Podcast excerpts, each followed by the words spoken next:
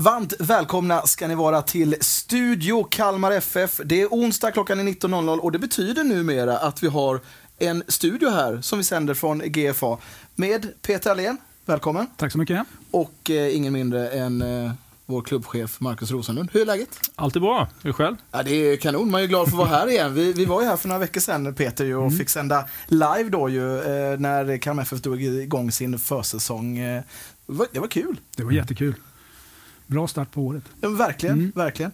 Och, och, och, du har verkligen fått en bra start eh, på, på året. Eh, vi får ju läsa dina fantastiska texter på eh, Kalmar FFs hemsida. Tack för det. Ja, men det har varit kul att uh, få använda inte pennan längre, men tangentbordet ja. det. Så, ja, men det har varit kul faktiskt och det har ju hänt en del och uh, Ja, det har varit spännande. Ja, men, kul och intressanta texter med, med, med lite mer djup. Vad, vad, vad, säger du, vad har det inneburit för, för innehållet på hemsidan? Ja, nej, men man kan väl säga så här att eh, när vi började prata, där, Peter, så började vi prata ganska brett och sen eh, trattade vi ner till någonting som jag tycker blev förbaskat på. Eh, tittar man på vad som har hänt sen eh, Peter kom in så kan man väl säga att trafiken på hemsidan har ökat med 70 procent. 70 procent? 70 procent. Så att det, det drar ju läsare, det drar ju, och nya läsare också som kanske inte har följt oss på det sättet eh, på hemsidan. Då. Så jag tycker det är fantastiskt eh, bra och trevligt och intressanta artiklar. Verkligen. Mm. Så kul. Och, det, och, och, en tanke är väl att vi också ska försöka få ut det här formatet varje onsdag då, klockan 19.00 och eh, prata Kalmar FF. Ju. Absolut, det är tanken. Ja, det är hur roligt som helst. Och eh, idag ska vi få prata med eh, Henrik Rydström, Douglas yes. Bergqvist och Noah Chamou. Stämmer eh, Men vi måste vi tänker att vi har med dig som ett stående inslag i början här, för vi vill ändå ta temperaturen på, på organisationen mm. och föreningen i helhet. Vad, mm. Hur går känslan? Nej, men det, just nu känns det mycket som är positivt. Uh, tittar vi på liksom vad, hur vi har kommit igång året så kan man säga att temperaturen på, om man tar kontoret till att börja med, är ju fullt fart. Uh, årskortsförsäljningen rullar på fint. Eh, jag nämnde i en artikel tidigare, vi har eh, passerat 400 stycken som tecknat upp, vilket är fantastiskt trevligt att vi har det stödet i regionen. Medlems, eh, medlemmarna redan uppe på 1100. Och båda de två talen man relaterar till föregående år är faktiskt bättre, så det känns fantastiskt bra. Eh, vad kan man mer säga? Våra dialoger med våra partners rullar på fint också. Eh, vi känner det stöd vi får både från supportrar, medlemmar och partners i närregionen. Så jag tycker det känns riktigt bra. Det är mycket positivt. Mm. Det, det, brukar vara så på försäsongen. Ja. Eller vad säger du Peter? Ja, det är som vi sa förra gången, det är ett blankt blad just nu. Liksom. Ja. Sen kommer matcherna. Ja, exakt. Och de drar igång eh, nu på lördag ju. Yes. Malmö F. Mal Malmö FF. Ja, ja. svenska mästarna. ja, exakt. exakt. I, i, någon, I någon konstig 2 gånger 60 match. Ja, vi får väl ta det med Rydström. Ja, tänker det. Eh, Peter, du som ändå följer eh, eh, föreningen lite inifrån nu, vad, hur går din, dina tankar kring stämningen? Ja, men det var väl lite grann som, jag hade en intervju med Jens Nilsson här i, i veckan. och, och där kan man ju känna lite grann, dels så säger han ju saker, men det finns också, man kan ju läsa mellan raderna också, att det har hänt mycket, både på kontoret och runt fotbollen, som är positivt just nu. Förändringarna har varit till gagn tror jag, för hela verksamheten. Och Det känns också när man är här liksom att det är en, inte bara en god stämning utan att det händer saker också. I den riktning som jag tror föreningen vill gå framåt. Mm. Man har också fått läsa lite att det, det är ändå viktigt att det fortfarande finns en, en, en friktion. Alltså det, det, man måste ge utrymme för att det ska vara högt i tak. Mm. Känner ni att det, får inte bara bli kanelbulle och fika? Nej, men, det, gnager väl lite också? Va? Ja, men det är klart det gör. Jag menar, man tittar på kompetenserna vi har i föreningen nu, eh, både runt A-laget och på andra ställen. Är liksom att det, det, finns mycket fotbollskompetens i den sportsliga ledningen, helt klart. Vilket innebär att där kommer det alltid vara liksom, diskussioner som uppstår. Man vänder och vrider på saker. Allt ska inte vara rosa moln, för det, det, funkar inte. Men sen tror jag det viktiga i detta nu, om man tittar på framförallt när vi tar fram eh, Jens nya roll i den röda tråden i fotbollen. Det vi måste ha som förening och eh, det är att ha tålamod. Det här är ingen förvandling som kommer gå på några veckor. Det här kommer ta, jag skulle säga att man tittar på en treårshorisont för att liksom verkligen sätta grunderna på rätt sätt. Och det är extremt viktigt att vi har det tålamod. Vi kommer gå på miner, vi kommer förlora matcher.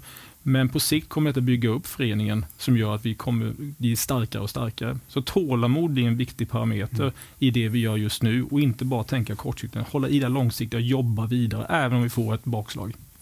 Tålamod har ju inte varit kopplat till elitfotboll och är väl inte det. Men, eh, jag håller med dig. Liksom. Jag tror det är den kanske viktigaste pusselbiten i det här. Att föreningen, dels att föreningen har tålamod, att det också finns en acceptans där ute av att det kanske inte är bara liksom räkmacka nu. Mm.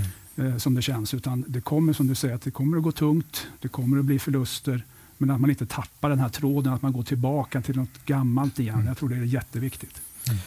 Och vi kan ju inte bortse från att vi fortfarande är i en pandemi. Mm. Hur eh, står sig föreningen i den här pandemin just nu? Hur, hur påverkas vi av den där vi står nu? Nej, vi påverkas hela tiden av den på olika sätt. Eh, vi lever i den här bubblan runt eh, vårt lag där vi har stängt ner kontoret, vi har stängt ner ytorna kring A-laget. Så det påverkas ju direkt.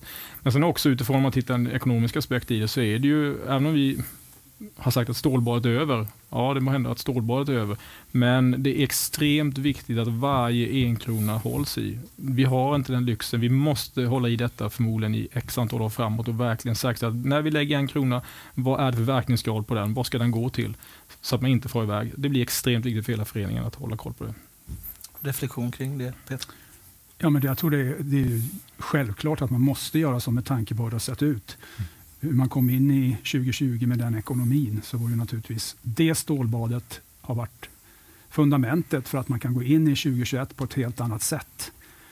Eh, men det är, klart, det är klart det påverkar föreningen även 2021. Mm. Det går liksom inte att ha spenderbyxorna på och chansa och ta in sex spelare i sommar om resultaten skulle vara lite vingliga. Det gjorde man inte i fjol heller, så att, eh, jag tror man redan har stämplat in det där att nej, där är historia nu. Vi ska inte jobba på det sättet. Mm. Jag tror det är viktigt. Många spelare i allsvenska fotbollslag är permitterade, organisationer.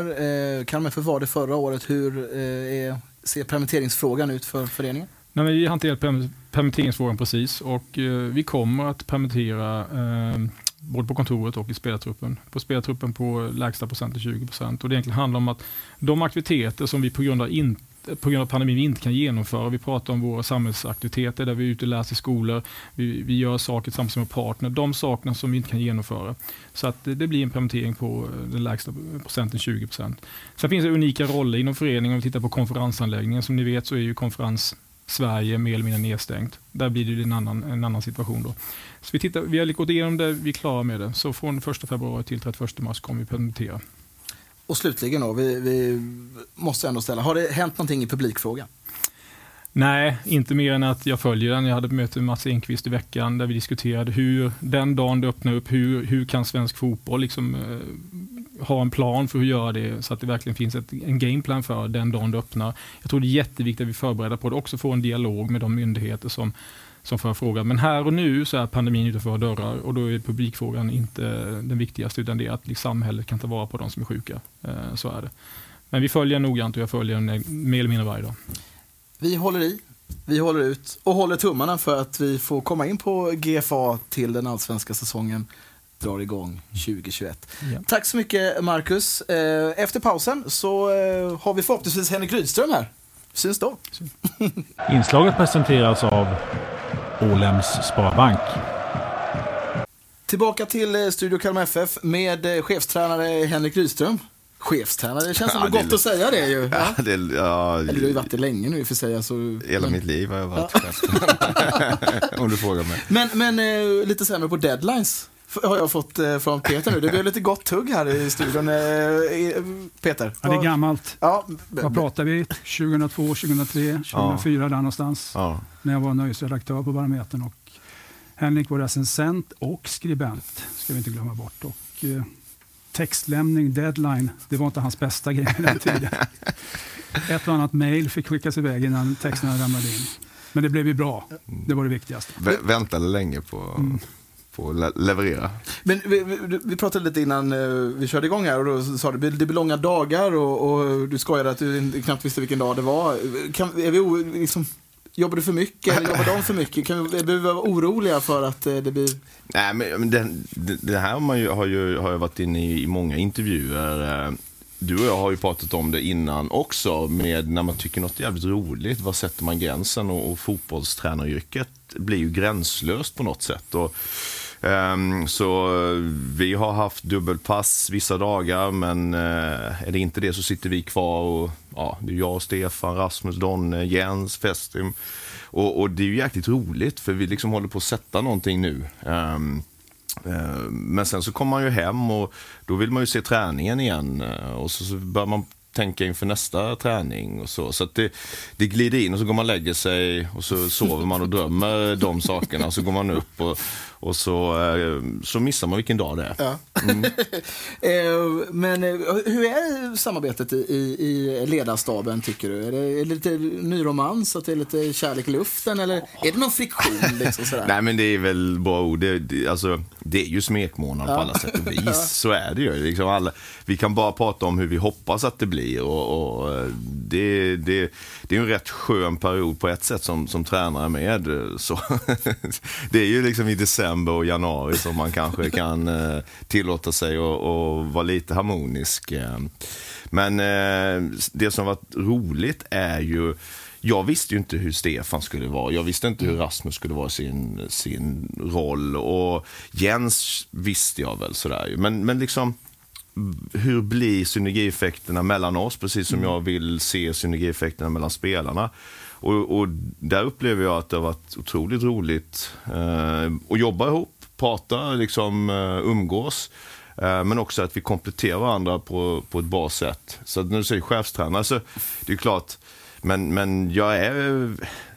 Fan, när man behöver säga vad man är så är man antagligen inte det. Men jag är ju en teamplayer, tycker jag ju. Men, eh, så jag vill ju liksom att Stefan och Rasmus ska komma med input hela tiden och det gör de ju. Eh, och eh, Jens och, och även Filip Rosqvist och Festim. Och sen är det jag som, okej, dit ska vi sen. Men eh, det är många, mycket, mycket energi i gruppen i form av att många vill vara med och, och eh, delta. Du säger att ni kompletterar varandra. Mm. Vad kommer ni in med för olika kompetenser då, tycker du? Mm. Ja, men, jag, jag har väl, väl, men jag, jag vet hur jag vill att vi ska agera. Eh, sen med det sagt så, så är det väldigt flexibelt. För det beror på vilka spelare vi har tillgängliga, vilka vi möter och, och vad tror vi Alltså jag kan säga, jag, jag kopierar ju mycket, jag, jag tittar mycket på fotboll, andra lag, svenska, nordiska, utländska. Ja, men vad gör de för att skapa målchanser, förhindra? Alltså, vad kan vi sno, kopiera, föra över det till oss? Liksom. Så det är ju mitt ansvar. Men sen så har ju Rasmus till exempel, eh, i, i sin roll, han är ju inte, han är inte tränarutbildad. Så han ska använda sitt spelar, sin spelarerfarenhet. Jag använder inte min spelarerfarenhet längre. Jag är liksom på ett annat ställe just nu. Då. Men Rasmus kan gå in och fan tänk på att du kan stå så här när du tar emot bollen. Det har jag ju släppt numera. Liksom, det funderar inte jag på. Ehm, och, och hjälpa spelarna i situationen ute på planen. Jag skapar den stora kontexten och sen är Stefan med i det. Så Stefan och jag är ju, är ju tajta i form av att vi diskuterar diskutera hur vi vill spela och hur vi ska nå dit. Och sen är ju Stefan en, en doer, så han är ju jävligt bra om jag då liksom känner att nu måste jag tänka här i två timmar så, så kan han sätta ihop eh, individuella siffror på spelarna som vi kan visa för dem. Till exempel. Så då, då kommer vi in på olika håll. Och sen kommer Jens där som en eh, svävande eh, drake och, och mer... Eh, Hugger, och. Vad sa du? hugger ner på er. Ja, nej, han är, Jens är ju oerhört bra på att, eh, på att se möjligheter. Sen så Sen har vi ju, det är ju yrket, vi har ju våra inre demoner, så är vi helt svarta i en timme. Och, och sen liksom galghumoristiskt lyfter vi upp eh, varandra. Och det, det är också skönt med, med teamet att vi, vi- det är en bit som vi tycker är viktig, att vi, vi måste se det goda vi har och se möjligheterna. Och att de här spelarna är, har vi nu, kan vi göra dem lite bättre vecka för vecka? Det är målet. Och om du jämför det här klimatet som, som ni håller på att bygga upp nu i, i Kalmar FF gentemot det du kommer ifrån då, Sirius, kan du se någon skillnad där? Är det bättre eller sämre? Nej, men det, vi var ju längre i, i Uppsala, det var vi ju. Liksom, för där hade man först ett år som var rätt bökigt, stökigt. eh, Och sen så eh, blev det ett, ett väldigt bra andra år. Och, och det var ju många saker som redan satt på plats och man hade gått in i tredje år. Ju. Det, det, nu, nu är det väldigt mycket lära känna varandra också. Och sen har vi Agne Bergvall som är fysansvarig och Thomas Johansson som är um, rehabansvarig. Och, och hur, hur, ja, men det är mycket känna på varandra. Uh, Ja.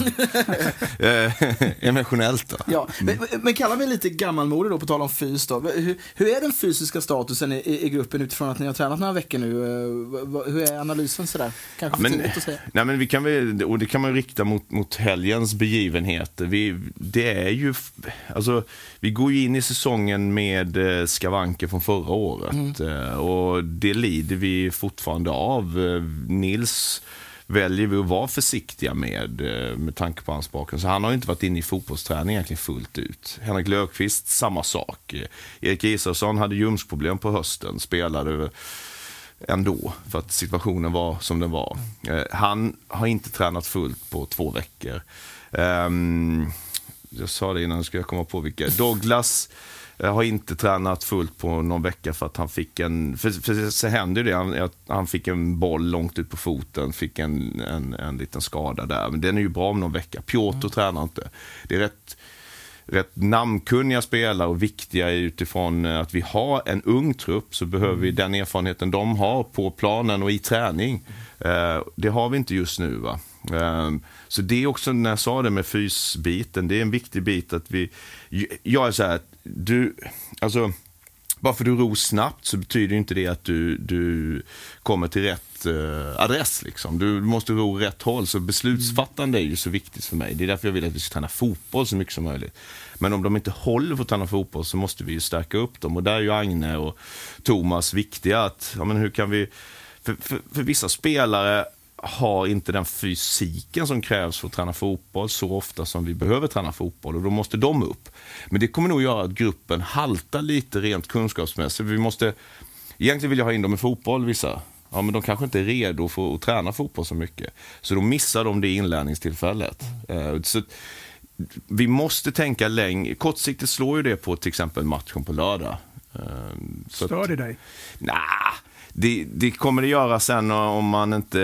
Jag är ju, det fattar inte alla kanske, de som spelar med mig vet att jag är jävligt resultatinriktad. Eh, jag vill liksom vinna allting vi kan ställa upp i. Men, men sen blir det ju inte så enkelt och, och vi har ju en, en, en blick som är högre än bara den enskilda matchen också. Men Eh, Just nu kan jag säga att nej, jag, jag vill se bra saker i sekvenser på, på lördag. Eh, Men sen så när man, eh, om vi inte vinner så kommer jag vara skitförbannad eh, ändå. Så det, det stör mig i stunden, men sen så har jag väl blivit bättre på att liksom se längre. Du snackar om inlärningsprocess här. Mm. Hur har den resan varit tycker du? De får ju ett annat upplägg i år, spelarna. Mm, Mycket mer teori kopplat till praktik. mm. Hur tycker du den processen har gått? Jag tycker de har varit helt otroligt bra. Eh, och, eh, för vi har, vi har kört på hårt eh, i det och så kan man diskutera, är det rätt eller fel? Vissa säger att ja, men om, du, om du, du ska bara fokusera på tre saker, man kan inte hålla mer saker i huvudet och lära sig. Sen kan man ju resonera så här, men om vi tar 15 saker så kanske de kommer ihåg sju av dem. Sju är mer än tre. Eller blir det ingen av de 15? Så där, va? Nej, men det vi gör är att vi lägger liksom ett fundament. För det, alltså det, det är bara att konstatera att det har varit riktningslöst i, i försvarsspelet. Det har varit, antingen pressar vi allt vi har eller så bara trillar vi ner och, och ligger framför eget mål.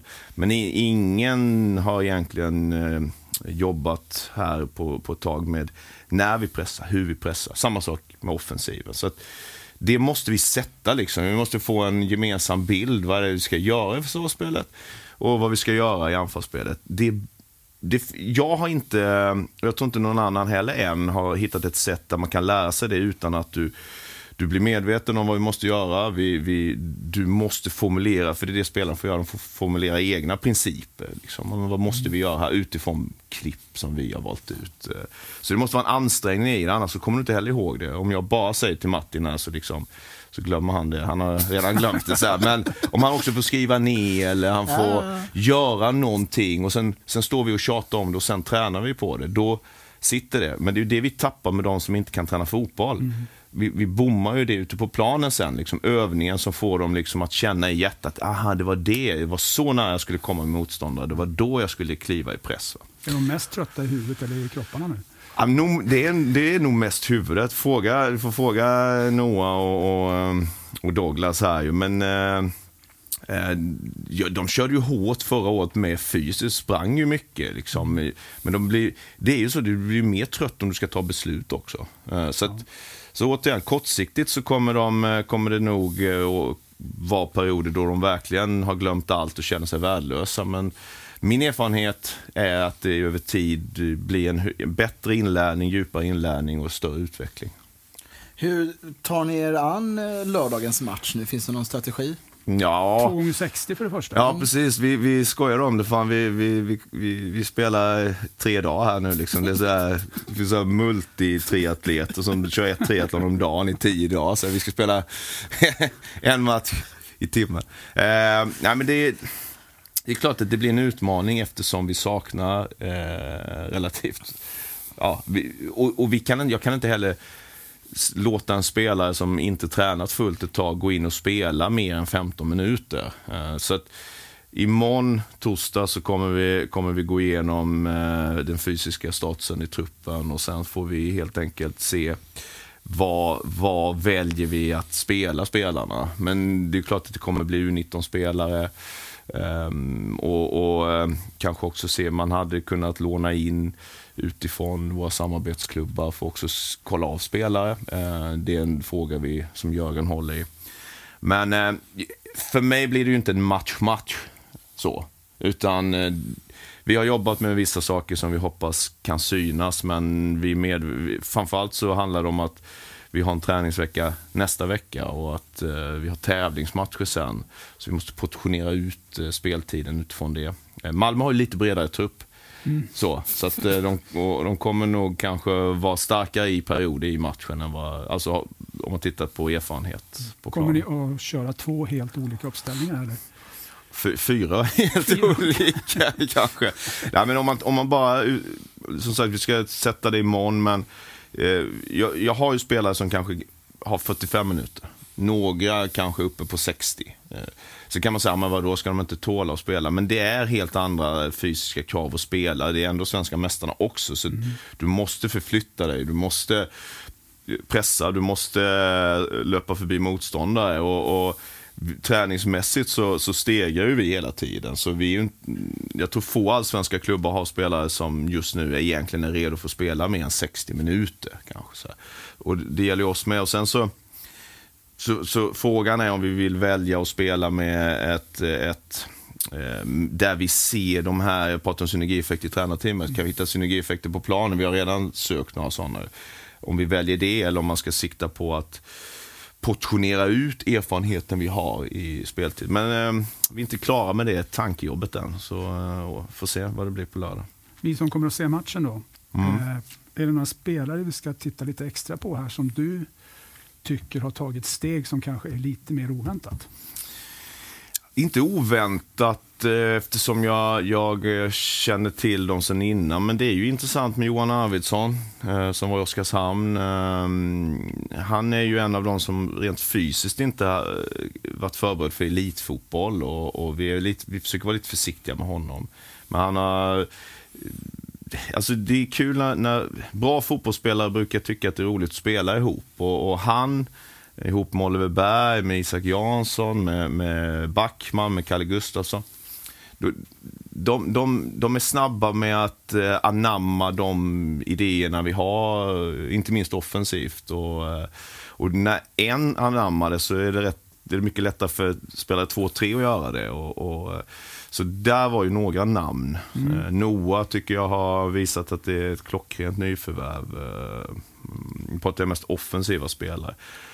De defensiva har varit, eller de försvarsspelarna har ju varit rätt mycket ur spel. Så, va? Men eh, det finns, eh, inte så inte överraskat att oj, utan eh, mer bara fan kul, det var lite det vi hoppades på.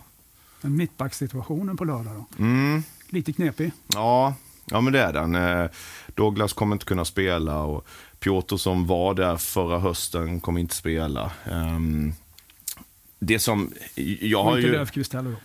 Nej, precis. Ehm, så det är ju tre eh, tunga namn. Ehm, då har vi ju vi har Johan Stenmark eh, som vi har, har, också varit lite försiktiga eftersom han har en knäckproblematik sedan tidigare. Så har vi varit lite försiktiga med honom. Men eh, hoppas att han kan spela. Sen har vi Elias Olsson ung. mittback som gör det bra. Och sen Viktor Kryger. Sen har vi Rasmus Sjöstedt som jag, eh, som jag han, han, han uh, har ju haft mycket tankearbete uh, som han, du intervjuade honom ja. på vår hemsida och, och kanske gör det lite lättare för honom att sätta han i, i backlinjen. Ibland kan det vara, man har ingen bakom sig på samma sätt. Ja. man har ingen ute vid linjen om man nu är till höger. Men han kan vara ett alternativ. Erik Israelsson har ju också tankar, eller har vi tankar om att det kanske är matcher då han spelar mittback. Eh, men han är inte tillgänglig heller nu på, på lördag. Har du tänkt tre eller fyrback? Eh, på lördag? Ja. ja men vi, vi, kommer, eh, vi har jobbat mest med fyrback. Okay. Men treback eller femback är ett alternativ. Mm. Så är vi flexibla. Salzburg som, som jag tycker är intressanta. De har väl åtta, nio olika pressformationer. Det är framförallt, alltså när vi pratar utgångsposition så är det ofta försvarsspelet. Offensivt så kan det vara vad som helst egentligen utifrån vad motståndarna är. Men, men det är liksom försvarsspelet. Men jag gillar att spela 3-4-3 också. Och vi har pratat om det. Men där är spelarna mer bekväma. För det gjorde de stora delarna under eh, Magnus Persson och, och även i fjol. Så, men jag, jag, vill inte att det blir en snuttefilt för får säga det till, till Dogge här nu, liksom, Douglas. Eh, de, får inte bli, de tycker det är lite skönt, ja, men då har jag en kompis bredvid mig. Ja, vi, vi, måste komma dit att våra försvarsspelare gillar en mot en situation och att de är mobila och kan hålla upp backlinjen och kommer en boll ut på kanten kan de vara mobila ut dit. Och de tycker det är lite skönt att fan, nu har vi en här. Så. Um, men det är ett alternativ också. Men tänk inte nu. Det kan vara så fall i slutskedet av matchen, okay. men inte annars. Årets första träningsmatch på lördag och den eh, ser man på Discovery Plus som nu plattformen heter. Gamla mm. Dplay. Yes. Eh, det är lyxigt för oss supportrar som inte får vara på plats att man kan se den. Ja. Ja, Super. Verkligen. Tack så mycket Henrik för att du kom hit och lycka till på lördag. Och, eh, det är ju ett privilegium att få höra dina tankar och eh, hur eh, du tar dig an detta mycket, mycket viktiga uppdrag. det var högtravande. det enda vi vill ha i tur är att du kommer att servera mat i efter, efter en timme behöver vi mat ute på planen ja. på lördag. Ja. Det var en grillbuffé. Jag kom in med en foodtruck på eh, inneplan där. Och vi tränar faktiskt så länge nu med så att spelarna börjar, de börjar efterlysa efter, mellanmål ute på träningarna. Risig frukt. efter, efter två timmar. Då har vi två timmar kvar. Tack så mycket Henrik. Tack. Inslaget presenteras av Ålems Sparbank. Tillbaka i, studion. Eh, Peter, vad tankar, reflektioner efter samtalen med både Marcus och, och Henrik? Ja, ska vi börja med Henrik kanske? Ja. Som hade en ganska lång utläggning om sakernas tillstånd. Eh, det är oerhört intressant att höra Henrik prata alldeles oavsett vad han pratar om egentligen. Nej, men det finns en sån ofta en sån väldigt tydlighet i det han säger. Som är, som är, dels är det lätt att ta till sig, man förstår vad han säger och vad han menar. Eh, och Det tror jag är bra också för föreningen i stort. Nu får man ett ansikte utåt igen på ett helt annat sätt. Som gillar att vara i den här miljön, som gillar den här rollen. Och det har vi ju sett prov på redan. Jag vet inte hur många intervjuer som Henrik Rydström redan har gjort som ansvarig tränare i Kalmar FF. Ja, ja, vad, vad, innebär det för föreningen att eh, vi helt plötsligt finns på, på den här liksom lite mer nationella radarn igen då? Eh, för det är väl ingen snack om saken, precis som du nämnde. Det har varit både Aftonbladet och, och i, i större medier.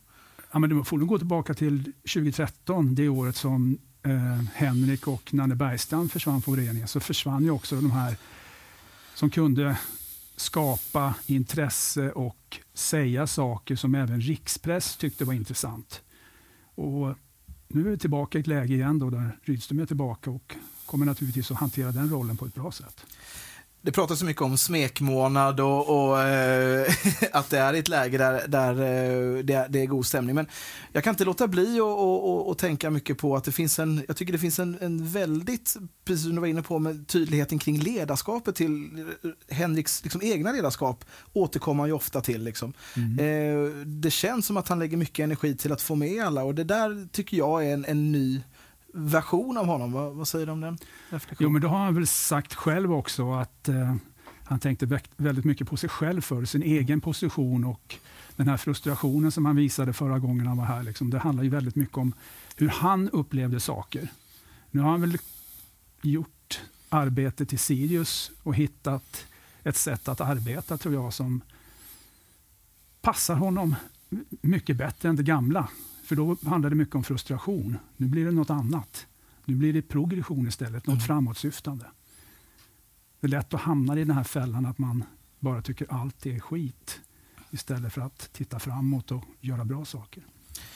Och, och ska vi ta och prata lite om organisationen där så har ju du borrat lite i den i och med att du har skrivit eh, lite texter både med individer och i helhet där. Vad, vad, vad är din känsla i, i den? Det är För tidigt för att säga någonting såklart. Liksom. Man, vill ju ändå, man vill ändå ha någonting som supporter. Vad, vad, är, vad är din reflektion? Ja, men det jag tänker på det är ordning och reda. Tydlighet. Att man har landat i någonting nu, man vet vad man ska göra. Och Det var som Marcus var inne på, liksom man ska titta på varenda krona, titta verkansgraden och jobba ut efter det och jobba med tålamod. Det tror jag hela den här organisationen har förstått och att man jobbar ut efter de riktlinjerna framåt. Viktigt, framför allt för ekonomin.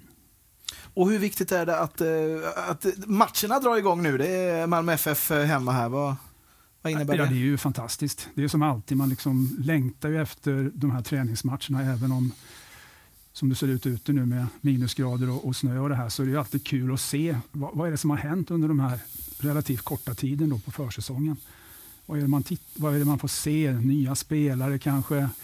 Hur uppträder laget? Ser det annorlunda ut? Hur står man upp mot motstånd? Även om jag vet att man bara kanske fokuserar på sitt just nu. Så att det kittlar ju alltid med match och snart är det ju tävlingsmatcher dessutom. Verkligen. Eh, men lite oroväckande, om inte ganska oroväckande med så mycket skador eh, så tidigt. Eh, Ja, många borta. många borta ja. Eller också är man klok i det här läget, Ja. att man verkligen tar det lugnt. Men det var väl som Henrik var inne och det finns ju en problematik i det här med inlärningen. Det man gör på teorin kan man inte omsätta ute på planen. Så att lite hackigt blir det naturligtvis. Och det är klart att man vill spela med så många spelare som möjligt. Men det här är någonting som Kalmar FF har levt i väldigt många år, skadeproblematiken. Och någonstans måste man väl hitta en brytpunkt på det här. Och får hoppas att det är i år. Då. Spännande. Matchen ser vi på Discovery Plus som vi sa innan. Malmö FF hemma, alltså två gånger 60 minuter. Det är inte över här. Vi ska få prata med Douglas och eh, Noah Chamon. Så eh, häng med så träffar vi dem efter pausen. presenteras av Ålems Sparbank.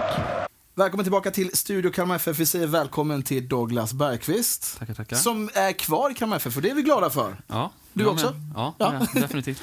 Eh, du, eh, känslan, eh, vi har ju precis haft eh, vår, vår nya tränare Henrik Rydström här. Vad, Märker du någon skillnad på de här första veckorna? Eh, ja, definitivt. Det gör jag. Ehm, som sagt, min och Henkes första interaction var väl inte så rolig i Sirius då efter den där händelsen. Så att eh, vi var snabba att komma, komma överens efter det. Men det, Ja. men det var lugnt, det var ingen fara. Men eh, utifrån fotbollsmässigt och tränarmässigt och allt som har kommit hit så det har varit annorlunda. Definitivt, Mm. på massa olika sätt. Men eh, positivt, definitivt. Så att ehm, Ja, som sagt, det är lite annorlunda men eh, jag tror alla börjar köpa, köpa in i det mer och mer faktiskt och börja förstå verkligheten i det liksom. Är du den största vinnarskallen i, i, i laget om du får jämföra dig själv med de andra spelarna? Eh, ja, jag tror det var därför jag, jag och Henke rök ihop. Eh, för jag ville vinna så jävla mycket men, eh, och han ville väl också det. Det säger väl mycket om honom också. Men eh, eh, ja, det, är- det är positivt och negativt dock. Så att eh, det är jag, men jag måste, eller jag har hanterat det bättre nu än vad jag gjort förut. Så att vi har vinnarskallar, det har vi. Men eh, jag skulle nog säga att jag kanske toppar listan där. Var kommer vinnarskallen ifrån då? Eh, jag vet inte faktiskt. Eh, jag tror jag skulle säga min pappa kanske tar cred för det. Min uppväxt i, England. Så att jag learned the hard way, som man säger där ute. Så att ehm, gick in i mäns fotboll väldigt tidigt. Och jag tror där var kraven var väldigt höga liksom att, vinna och det var på den nivå jag spelade på så var det liksom att det var deras livelihoods och det var inte på spel på om man vinner eller förlorar. Det var, man måste vinna och Ja, det är schooling i, i England i alla fall. Så känner jag. Jag måste fråga först, är det Douglas, Doug eller Dougie? Oj. Eh, de flesta, det är väl Doug. Det är Doug. Dougie, det är, inte, det är inte så många. Jag vet inte någon som... Någon kanske Östersund sa det någon gång, men nej, Doug är... Doug går bra. Det går bra. Ja. Härligt. Men just den här engelska eller bakgrunden tycker jag är intressant. För det var från nästan pojklagsnivå då Mm. och upp Ja. till seniornivå. Eh, ja, så som sagt, eh, jag spelade inte fotboll förrän jag flyttade till eh, England. Så faktiskt, du jag var en hockey, ja, så jag var en hockeykille. Jaha, var Ja, så jag är en hockeykille, så det där kanske får lite av min, eh, min brung på och, sättet att spela. Men eh, eh, ja, så att det från 12 upp till 16 så var det eh, fotboll som gällde och sen därifrån vart det proffsnivå då efter det. Eh, Mm. och så, ja, det 17 spelade min första proffsmatch där ute och det, som sagt, då var man en man efter det. Du står representerad för tre klubbar på juniornivå. Mm. Eh, Varför var det så många byten? Eh, jag har väl alltid varit en sån som alltid haft, eh, eh, vad ska man säga, eh, inte alltid varit den bästa tekniska, inte den bästa liksom eh, gold gifted talent på det sättet, men jag har alltid jobbat hårt. Och det har Mm. alltid varit någonting som har tagit mig hit eh, och fortsatt varför jag är fortfarande på den nivån, på proffsnivån, många av de som lyckades, som fick eh, platsen före mig när jag var 12-13, eh, inte spelar längre. Mm. Så jag har alltid liksom varit lite, jag har lite, alltid haft en chip on my shoulder lite på det sättet. Ehm, så att det är det, några gillar inte och det, fotboll är mycket opinions också. Så att det var säkert därför också det var många som inte trodde på mig eller någonting sånt. Men eh, i slutändan tror jag på mig själv och jag har aldrig gett upp. Så att fått många kickbacks och liksom knockdowns men det, det kommer aldrig stoppa mig. Så att det är säkert därför det har varit lite mer sådana och jag har inte varit rädd för att säga vad jag tycker heller. Det kanske har skjutit mig själv i foten också några Okej. gånger kanske men Det är mm, skallen igen. Då. så är det. Så är det. Men du, jag tänkte på en sak. eh, Om du kopplar tillbaka till det här med Rydström då. Mm. Eh, Du har ju varit med under Graham Potters tid i Mm. Östersund. Mm. Ett lag då som spelade väldigt mycket Mm. bakifrån. Ja. Eh, Påminner det här lite grann om spelsättet i Kalmar nu, om det ni praktiserade i Östersund? Eh, ja, det är faktiskt en intressant fråga för jag har fått det lite, lite från lite andra folk också faktiskt och kompisar sånt som jag spelade med. Mm. Eh, så det är många som har frågat hur han är och, och lite sånt och filosofin. Eh, och eh, som jag sa till många att det, det är liknande faktiskt. Eh, sättet vi analyserar, vi kollar igenom träningar, vi tränar, ehm, taktiken. Det, det är rätt likt så att eh, Ja, jag skulle definitivt säga att det är någonting som är, är byggt på samma håll som vi hade och byggde i Östersund. För då är du ganska bekväm med att bollbygga bakifrån då? Eh, ja, det är jag. Eller som sagt, det man har varit borta från det i några år. Eh, Ja. På sättet när man spelade i Norge och i Polen så var det inte lika mycket och, och förra året heller. Så att det är klart, det, det tar alltid en tid att komma tillbaka till det. Definitivt. Men ehm, ja, det är jag. Jag är bekväm och jag tycker det är kul. Och framförallt så är det någonting som vi, jag tror vi alla börjar insett nu en, på det här sättet att vi alla tycker det är jävligt roligt också. Eh, Även fast det kanske är lite högre risker och allting sånt. Mm. Without, risk, without risk i världen så är det ingen reward liksom. Så att eh, vi känner att det är en risk man kan ta och lite sånt men eh, man måste fortfarande vara smart med det. Just det. Match på lördag, Ja. men du är inte med. Nej. Vad är det för strul? Eh, nej, jag eh, drog på mig en liten, eh, en liten skada eh, förra veckan så jag har varit en vecka nu. Eh, så att det är väl eh, mer bara en, en safety och vila lite extra och lite till. Men jag kommer förhoppningsvis igång nästa vecka. Så att det, jag får stå över den här veckan även fast det, det drar i skinnet så, så får man ta det den här veckan. Ja, 2020 blev ju en lång säsong med kvalet Mm. och allting. Märks det på truppen att man fortfarande är lite sliten efter, efter kvalet och att det blev så lång säsong? Ja, kanske. Men jag tror också det sättet eh, som vi tränar och, och som vi är här just nu och kraven som är ställda på oss är lite annorlunda än vad de var förra året. Eh, och även fast det kanske folk tror att det är liksom bara springa och fysiskt och distans och allting sånt så är det inte, är det inte bara det. Det handlar mycket mer om eh, ja, de här eh, längre mentala grejerna vi gör och liksom theory som man kallar det, lite sådana grejer. Men ehm, den här början är Försäsongen är alltid så jävla lång så att det, det, det blir alltid liksom små skavanker och lite sådana grejer hela tiden så att såklart kroppen eh, måste återställa också lite efter man har haft lite ledigt i några, några veckor också. Så att, En lite knepigare fråga, du som har en sån erfarenhet från, från eh, mång, många klubbar runt om i, i, i, världen får man säga. Vad, om du får eh, jämföra med Kalmar FF eh, och, och vara lite kritisk, vad, vad är det som fattas här tycker du för att man ska kunna ta nästa steg för att kunna likna sig en, en europeisk toppklubb? Liksom? Ehm, jag vet inte, det, är- det, det är svårt att, att kunna säga men eh, ja, jag vet inte. Sättet när jag var i Östersund och allting sånt, det var en väldigt ehm, utländsk mentalitet, om man säger på det sättet. Mm. Och det kan, positivt och negativt kanske det är på det sättet, men eh, här lite i Kalmar, det enda som jag skulle säga att när jag har kommit in, det känns, det känns som att allt har varit lite för snällt. Mm.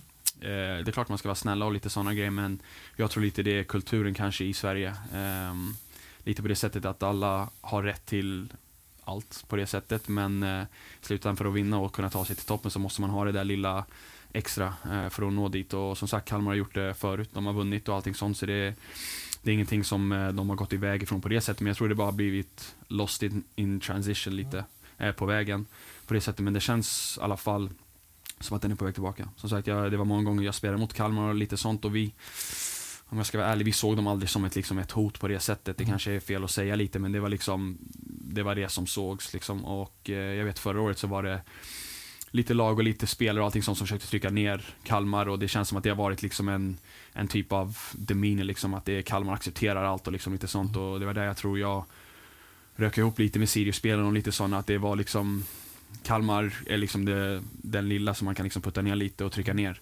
Eh, och det känner inte jag, eller det är ingenting jag står för i alla fall. Så jag, jag, jag känner att det är någonting som alla i klubben börjar stå upp för lite själva och kunna ta plats i, eh, i Allsvenskan och i Sverige. Liksom. Istället för att vara de alltid som har varit, liksom, kanske, inte alltid de, de senaste åren som det har kanske varit lite mer eh, nedtryckad.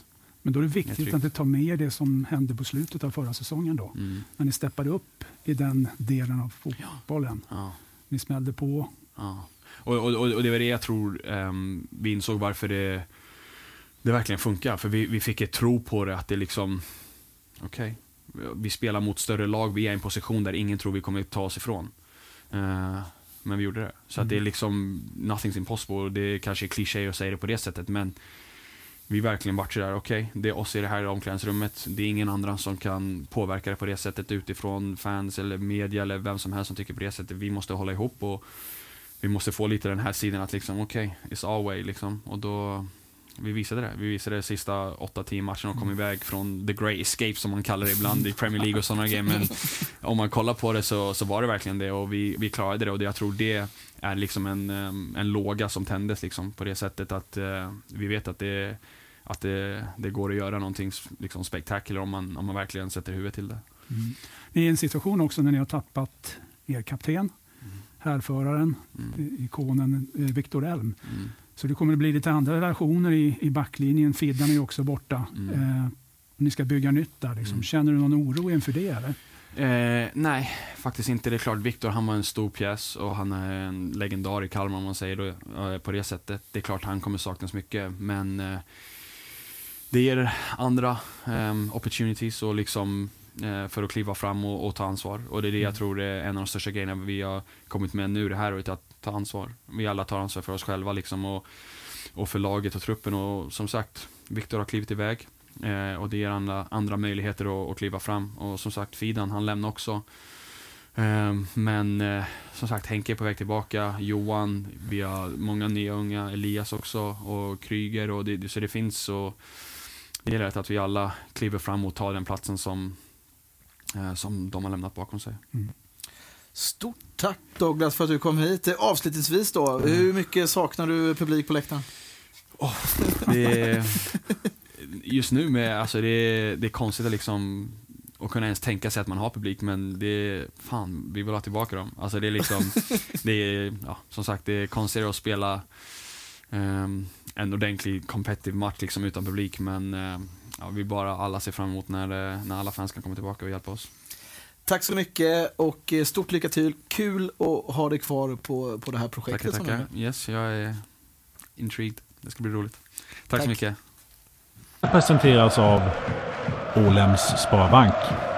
Studio Kalmar FF är tillbaka med ingen mindre än nyförvärvet Noah Chamoun. Yes. Välkommen hit. Tack så jättemycket. Eh, berätta för oss, varför blev det Kalmar FF?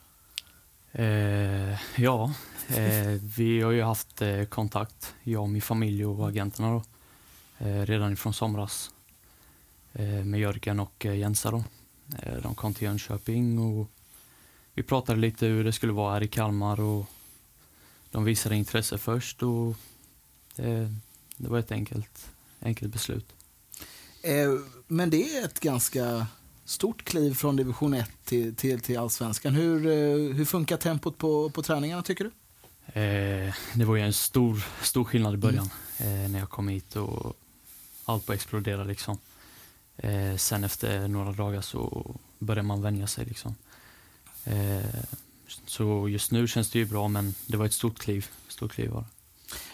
Du har ju ändå provspelat både i Tyskland, Parma, Milan, Italien. Varför blev det Sverige och inte ett utomlandsäventyr? Eh, vi har haft kontakt lite med utländska klubbar också då. Eh, sen så har det ju varit lite strul här och där och eh, jag kände att jag vill växa först här i Sverige. Kunna bli den bästa utav mig själv här. Eh, och eh, senare kunna ta det steget ut. Så vem vill inte spela i Allsvenskan först liksom? Du ser. Ja, men jag har ju intervjuat Noah här. Just det. Eh, och, eh, jag tycker det är intressant det där att man väljer att ta det steget.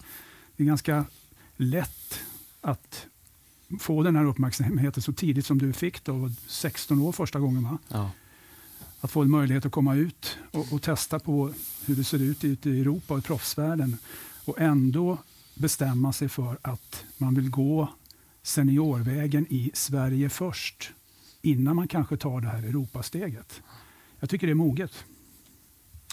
Verkligen. Och vad, kan du inte beskriva det lite som fotbollsspelare? Vad, vad får vi med, med Noah Chamon?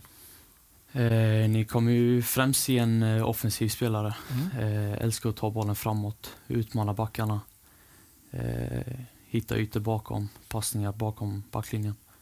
Eh, ja, älskar bara köra framåt liksom. Eh, sen jobbar jag också jävligt mycket hem. Gör allt för laget, för det bästa. Om du får vara lite självkritisk då, vad behöver du bli bättre på för att ta nästa steg? Allting. Ja. Eh, Klokt svar. Ja, nej men det finns inget stopp i, för mig liksom. Eh, jag måste kunna bli bättre varje dag för varje träning som går. Eh, men jag skulle säga att bygga på mig lite kanske, Mm. styrka. Eh, lite starkare där så att jag kan gå in mer i dueller. Eftersom det blir tuffare nu i Allsvenskan. Mm. Eh, så det skulle jag säga är högsta prio nu. Hur spännande ska det bli att spela mot Malmö FF på lördag? Då? Det ska bli riktigt roligt. Eh, Malmö FF, första matchen. Det ska bli kul. Eh, få visa att eh, det spelar ingen roll vilket lag det är. Bara gå in och köra. Mm. Du är inte rädd för det? Nej, det är bara att köra. Inte mycket att förlora. Nej. Det är bara att gå ut på plan och ha roligt. Det är detta vi jobbar för. Helt rätt. Eh, nu har jag varit i Kalmar några veckor, alltså i staden tänker jag. Hur, eh, hur upplever du Kalmar som, som stad, trots att det är lite halvdeppiga tider nu sådär, Ja. liksom januari, februari. Men Ja. hur har känslan varit kring? Nej, det har varit fantastiskt faktiskt. Eh, kom in i klubben. Alla visade att liksom, det är välkommen, ja, ett varmt välkommande. Eh, sen har staden varit jättefin. Varit runt och kollat. Eh, allt är perfekt här. Det finns inget att klaga på. Kul att höra. Ja. Men jag tänkte på, om vi återknyter till, eh, till lördagen då. Eh, Du kanske inte vet det nu, men vilken typ av position tror du kommer att få spela här i början när ni rullar igång? Eh, jag tror jag kommer vara lite en, som en ytter. Eh, tror jag kommer att köra. En offensiv Ja, en ytterposition offensiv ytterposition. Eh, det är där jag har spelat nu och eh, jag tror det är där han vill sätta mig också. Så det är bara att köra. Du kommer från en central offensiv tia i Assyriska. Mm. Men som du sa till mig då, så är det inga problem med de här två positionerna. Du är bekväm med båda. Ja, jag, första säsongen jag var i Assyriska så var det ju eh, ytterpositionen. Sen så andra året så fick jag förtroendet ännu mer utav min tränare. Fick komma in som offensiv spelare i mitten då. Och, eh, så jag är bekväm i båda. Jag, jag kör där tränaren sätter mig. Det är klokt. Ja. Superbra. Stort tack för att du kom hit och vad kul det Tack. ska bli att följa dig och få, få se dig på lördag. Det Yes. känns ju så lyxigt att få Mm. se match igen då. Stort lycka till. Tack för att du kom hit Noah. Tack så jättemycket. Vi ska få eh, runda av Studio Kalmar FF Peter för den här gången. Eh, tiden går fort när man har roligt. Du. Absolut, det gör det.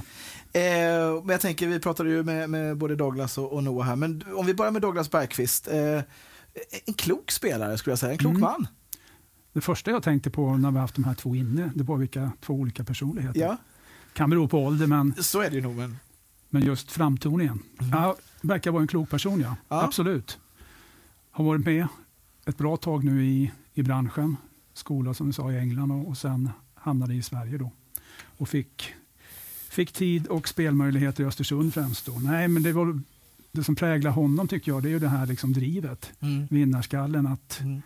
Och just att han vågade vara lite kritisk också mot Verkligen. Kalmar FF och sättet de hade, eller hur de sågs i allsvenskan. Mm. Som att en liten ja, det var inga problem. Nej, och, och, de kan vi köra på. Liksom. Verkligen. Sånt, eh, sånt är intressant att höra. Verkligen. Alarmerande men också liksom... Ja. Eh, samtidigt så be, vi, vi står kanske inte här och är direkt förvånade över den informationen, även fast den var, eh, det är bra att få. Eh, jag, jag tänker mycket utifrån eh, temat informella ledare. Då. Mm. Hur, hur viktig kommer Douglas Bergqvist bli för, för ett, ett ungt Kalmar FF nu när Victor Elm har slutat? Jätteviktig.